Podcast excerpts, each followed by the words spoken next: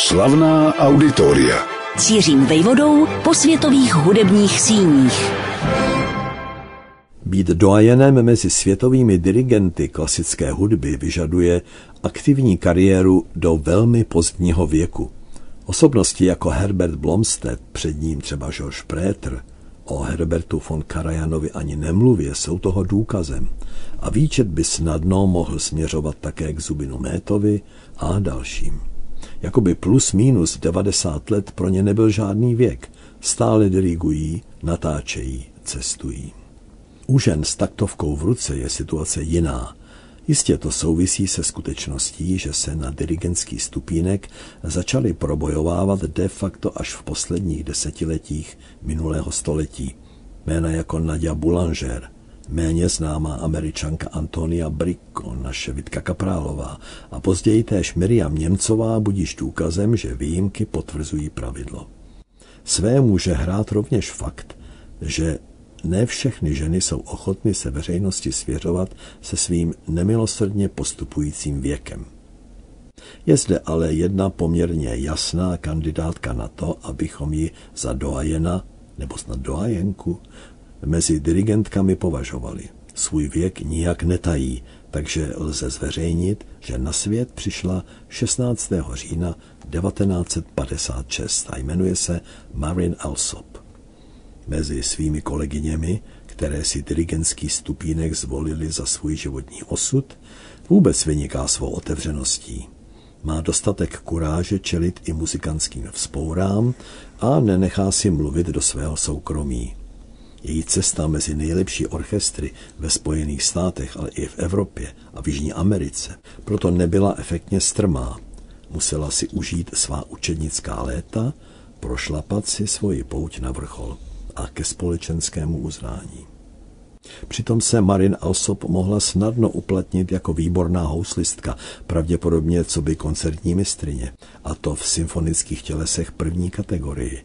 Jenomže co naplat, když to člověka táhne jinam a je ochoten se vzdát zajištěné budoucnosti jen proto, že přítomnost někdy bolí. Marin Alsop zkrátka a dobře toužila dirigovat, a to nejpozději od chvíle, kdy ji rodiče vzali na koncert, který charismaticky řídil její idol Leonard Bernstein. Že se nakonec k němu a do jeho dočasné péče dokonce dostala, považuje prý dodnes za svoji největší výhodu. Bohužel se nejednalo o další období, ale nepředbíhejme. Příběh Marin Alsop na vlnách Rádia Klasik Praha se v tuto chvíli teprve rozbíhá a bude okořeněn hudbou, kterou má ráda jako dirigentka i jako posluchačka. Může nás těšit, že mezi její oblíbené autory patří i náš Antonín Dvořák. Jehož symfonie číslo 7, 8 a 9 také natočila. Být adeptem hry na hudební nástroj, vybrat si svůj budoucí obor, či chcete-li úděl klasickou hudbu a narodit se v New Yorku, znamená s největší pravděpodobností jasný cíl – dostat se jednoho krásného dne na studia do prosulé Juilliard School. Marin Alsop to možná měla o něco snažší, a to proto, že sama pochází z rodiny, kde oba rodiče působili jako profesionální hudebníci. Takže když u dcery zjistili talent, věděli ke komu a proč ji dát na housle v raném dětství. Odtud už vedla první cesta do Juilliard, to ovšem ještě ve formě jakési přípravky a po intermecu, jaké v životě mladé Marin Alsop představovala studia na Yale University, nastal čas k návratu do rodného New Yorku a na Juilliard School. Absolvovala tam úspěšně jak bakalářská, tak magisterská studia, ukončená roku 1978. Už během těchto studií se ovšem uplatňovala formou záskoků v nejlepších orchestrech na čele s newyorskými filharmoniky. Jasně z toho vyplývá, jak dobře musela na housle hrát, jinak by něco takového nebylo myslitelné. Rodiče jásali, lidé v oboru jí, co by houslistce, předpovídali zářnou budoucnost. To se ale všichni náramně spletli. Marin Alsop měla plnou hlavu jiné kariéry. Chtěla se za každou cenu stát dirigentkou. To ovšem na New Yorkské filharmoniky a hrstku dalších špičkových symfonických orchestrů v Americe musela rychle zapomenout. Jak ještě po letech, už dávno, co by respektovaná osobnost, poněkud trpce podotkla, a teď cituji, na dirigentském Olympu se vyskytují jenom ti pánové, co spolu kamarádí, tedy spíš s vedením nejlepších hudebních těles. Asi je na čase, abychom i my, ženy s taktovkou, utvořili podobný cech, začali při sobě držet a společně prosazovat své zájmy. Konec citátu. Ať tak či onak, Marin Alsop se tak trochu jako Kerouac vydala objevovat Ameriku. Jistě ne stopem a slidby nejrůznějšího druhu i zaměření, ale naopak s jasným cílem v přesně definovaném prostředí. Putovala z jedné štace na druhou, aby dokázala, co v ní je. Že umí hudbu analyzovat, popsat svůj záměr orchestru a pak mu jej vtisknout při nácviku i na koncertech. Prošla si koncem 80. a v první polovině 90. let minulého století regionálními symfonickými orchestry napříč kontinentem. Dirigovala v Richmondu, St. Louis, v Coloradu. Tam zvládla i pozici hudební ředitelky. Kromě toho založila dva vlastní soubory, napřed smyčcový ensemble String Fever a poté 50 členou komorní filharmonii nazvanou Concordia a zaměřenou na interpretaci soudobé americké hudby. Nejvíc si prý oblíbila skladby Samuela Barbara. Poté, co Merin Alsop získala dostatečné ostruhy u regionálních těles, se po ní odvážilo sáhnout i vedení symfonického orchestru počítaného k širší americké špičce. Jmenovitě ve městě Baltimore, stát Maryland, vzdáleném je několik desítek kilometrů severně od Washingtonu. Samotné město čítá kolem 700 tisíc obyvatel, ale jeho širší aglomerace je dvoumilionová. A tak se tam najde jak dost příznivců klasiky na to, aby naplňovali koncertní sál, tak soukromých donátorů, bez nich si hudba tohoto ražení v Americe ani neškrtne. Tím není řečeno, že nepřicházejí hospodářsky složitá období, během nichž i movití jedinci myslí na kulturu jen okrajově, takže se pak muzikanti zmítají v obavách o svou živnost.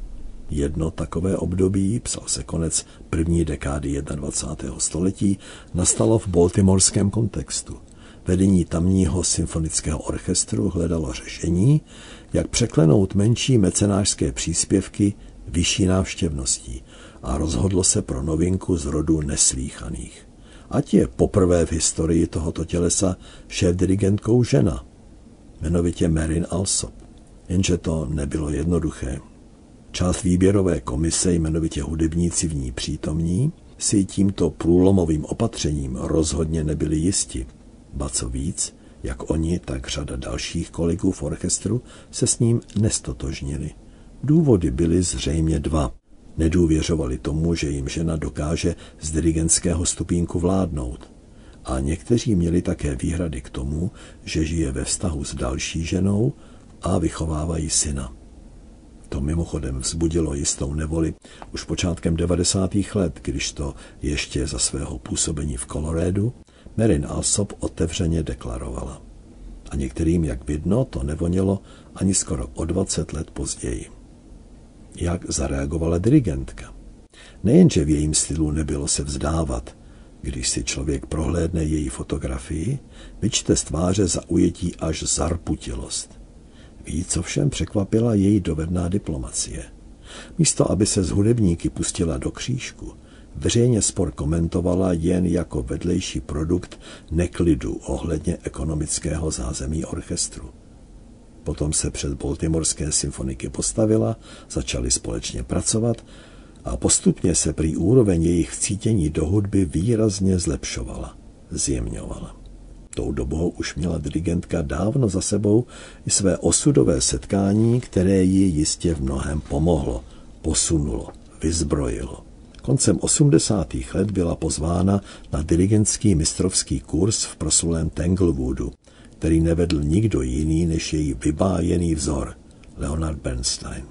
Vzhledem k tomu, že jeho život se bohužel chýlil ke konci, už spolu nad partiturami a před orchestrem nestrávili mnoho času.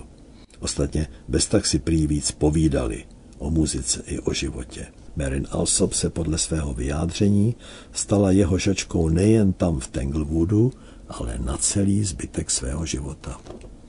A natočila také řadu jeho děl, například i operetu Candide. V Baltimore zapustila Marin Alsop kořeny. Po vzoru venezuelské systémy založila projekt Org Kids jako orchestrální děti, a to pro děti především z chudších rodin. Mohou díky grantům, jaké dokázala opatřit, pronikat do tajů hudby v učebnách i v koncertním sále. Zprvu jich zájem projevili desítky, nesou jich minimálně stovky. Přitom ovšem Alsop stihne i mnohé výpady do zahraničí. Přivítali ji na festivalu BBC Proms. Kromě Anglie si ji váží i v Rakousku, kde roku 2019 přijala místo šéf-dirigentky Symfonického orchestru veřejnoprávního vysílatele ORF ale především stojí v čele brazilských symfoniků v São Paulo, kde diriguje zrovna tak symfonie Johannesa Brahmse, tak Bartókova podivudného mandarína či výběr z díla Kurta Weila. Marin Alsop je prostě první dámou mezi nejlepšími dirigentkami světa a jak to všechno stihne, je záhadou. Slavná auditoria.